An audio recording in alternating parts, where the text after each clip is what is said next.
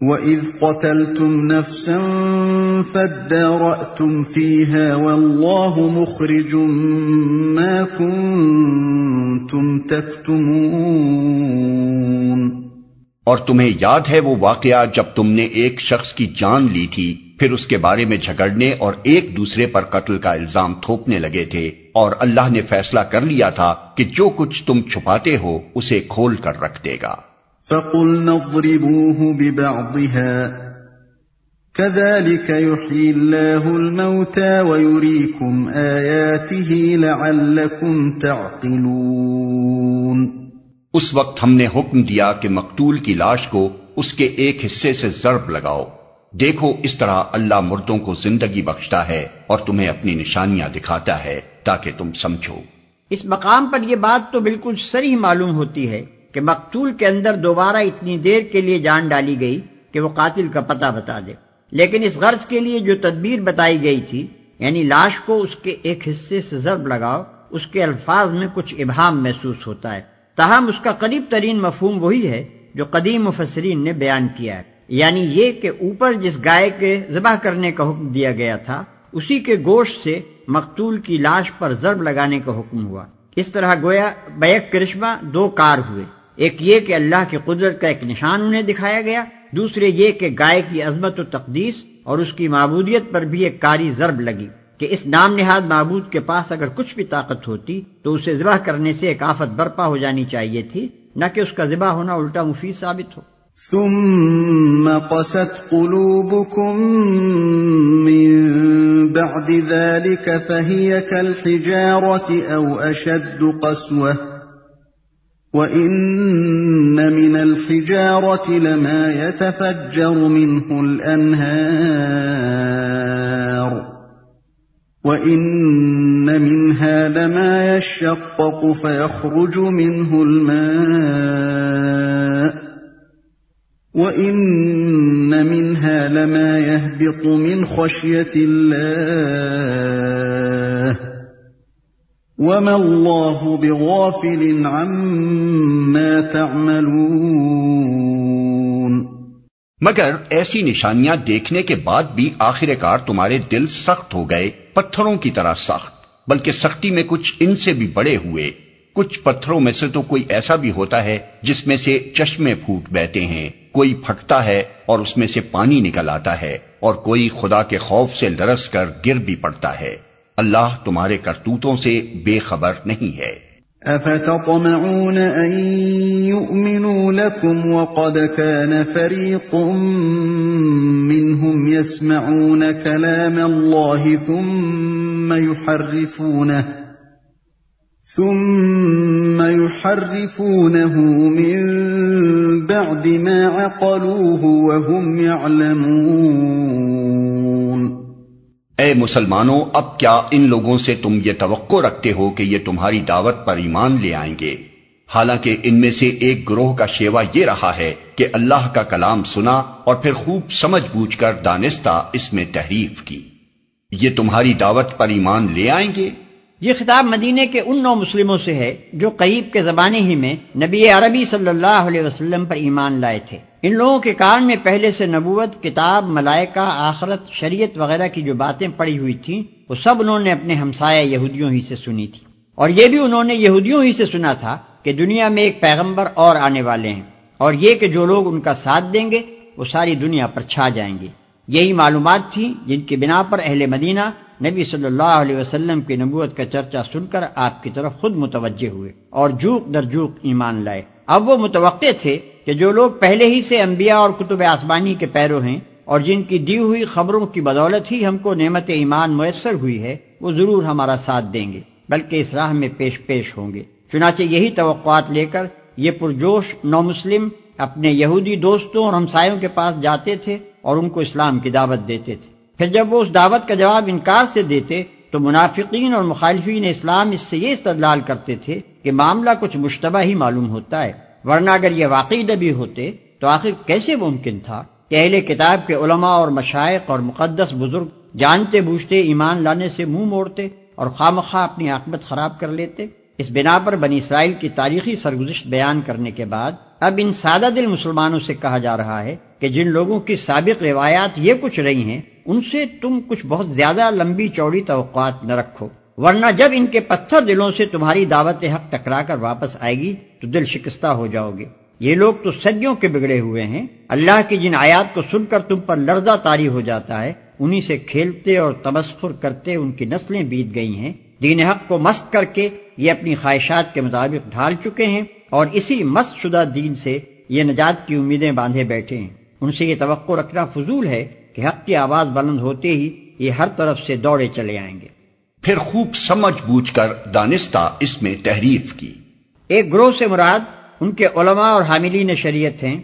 کلام اللہ سے مراد تورات زبور اور وہ دوسری کتابیں ہیں جو ان لوگوں کو ان کے انبیاء کے ذریعے سے پہنچی تحریف کا مطلب یہ ہے کہ بات کو اصل معنی و مفہوم سے پھیر کر اپنی خواہش کے مطابق کچھ دوسرے معنی پہنا دینا جو قائل کے منشا کے خلاف ہوں۔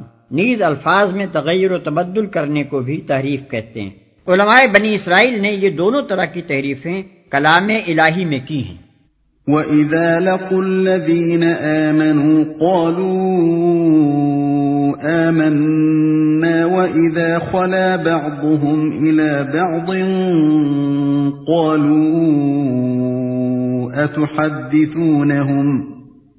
قَالُوا أَتُحَدِّثُونَهُمْ بِمَا فَتَحَ اللَّهُ عَلَيْكُمْ لِيُحَاجُّوكُمْ بِهِ عِندَ رَبِّكُمْ أَفَلَا تَعْقِلُونَ محمد رسول اللہ پر ایمان لانے والوں سے ملتے ہیں تو کہتے ہیں کہ ہم بھی انہیں مانتے ہیں۔ اور جب آپس میں ایک دوسرے سے تخلیے کی بات چیت ہوتی ہے، تو کہتے ہیں کہ بے وقوف ہو گئے ہو۔ ان لوگوں کو وہ باتیں بتاتے ہو جو اللہ نے تم پر کھولی ہیں، تاکہ تمہارے رب کے پاس، تمہارے مقابلے میں انہیں حجت میں پیش کریں۔ یعنی وہ آپس میں ایک دوسرے سے کہتے تھے کہ تورات اور دیگر کتب آسمانی میں جو پیشین گوئیاں اس نبی کے متعلق موجود ہیں، یا جو آیات اور تعلیمات ہماری مقدس کتابوں میں ایسی ملتی ہیں جن سے ہماری موجودہ روش پر گرفت ہو سکتی ہے، انہیں مسلمانوں کے سامنے بیان نہ کرو۔ ورنہ یہ تمہارے رب کے سامنے ان کو تمہارے خلاف حجت کے طور پر پیش کریں گے۔ یہ تھا اللہ کے متعلق ان ظالموں کے فساد عقیدہ کا حال۔ گویا وہ اپنے نزدیک یہ سمجھتے تھے کہ اگر دنیا میں وہ اپنی تحریفات اور اپنی حق پوشی کو چھپا لے گئے، تو آخرت میں ان پر مقدمہ نہ چل سکے گا۔ اسی لیے بعد کے جملہ مترضہ میں ان کو تنبیہ کی گئی ہے کہ کیا تم اللہ کو بے خبر سمجھتے ہو؟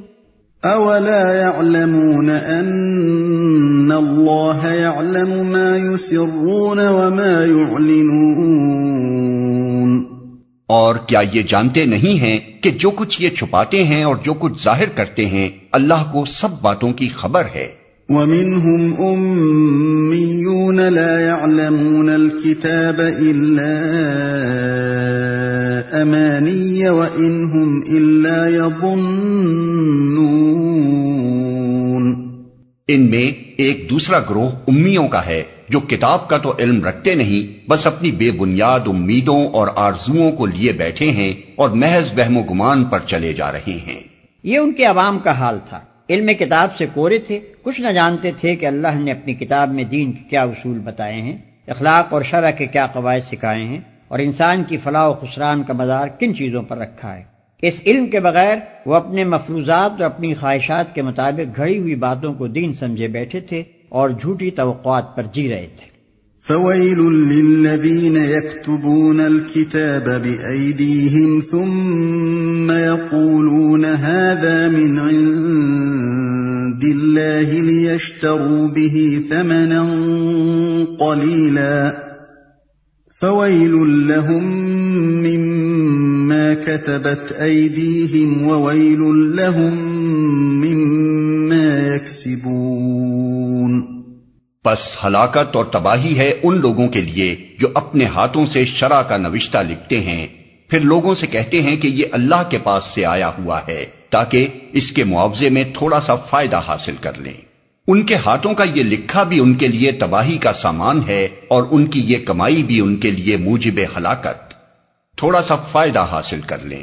یہ ان کے علماء کے متعلق ارشاد ہو رہا ہے۔ ان لوگوں نے صرف اتنا ہی نہیں کیا کہ کلام الہی کے معنی کو اپنی خواہشات کے مطابق بدلا ہو، بلکہ یہ بھی کیا کہ بائبل میں اپنی تفسیروں کو، اپنی قومی تاریخ کو، اپنے اوہام اور قیاسات کو، اپنے خیالی فلسفوں کو اور اپنے اشتہاد سے وضع کیے ہوئے فقہی قوانین کو کلام الہی کے ساتھ خلط بلط کر دیا۔ اور یہ ساری چیزیں لوگوں کے سامنے اس حیثیت سے پیش کی کہ گویا یہ سب اللہ ہی کی طرف سے آئی ہوئی ہیں۔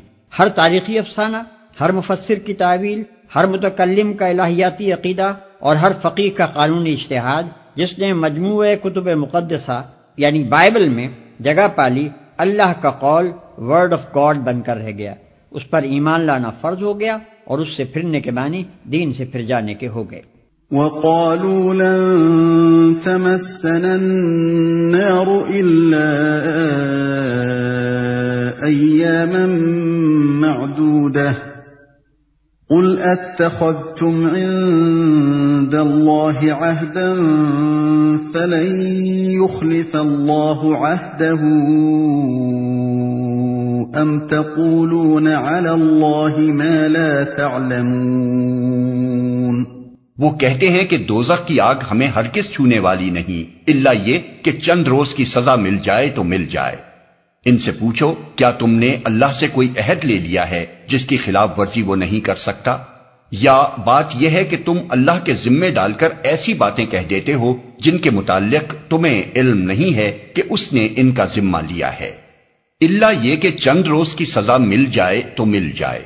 یہ یہودیوں کی عام غلط فہمی کا بیان ہے جس میں ان کے عامی اور عالم سب مبتلا تھے۔ وہ سمجھتے تھے کہ ہم خواہ کچھ کریں بہرحال چونکہ ہم یہودی ہیں، لہذا جہنم کی آگ ہم پر حرام ہے اور بالفرض اگر ہم کو سزا دی بھی گئی تو بس چند روز کے لیے وہاں بھیجے جائیں گے اور پھر سیدھے جنت کی طرف پلٹا دیے جائیں گے۔ بلى من كسب سيئة وأحاطت به خطيئته فأولئك أصحاب النار۔ فأولئك أصحاب النار هم فيها خالدون آخر تمہیں دوزخ کی آگ کیوں نہ چھوئے گی؟ جو بھی بدی کمائے گا اور اپنی خطاکاری کے چکر میں پڑا رہے گا وہ دوزخی ہے اور دوزخی میں وہ ہمیشہ رہے گا۔ والذين آمنوا وعملوا الصالحات أولئك أصحاب الجنة هم فيها خالدون۔ اور جو لوگ ایمان لائیں گے اور نیک عمل کریں گے، وہی جنتی ہیں اور جنت میں وہ ہمیشہ رہیں گے۔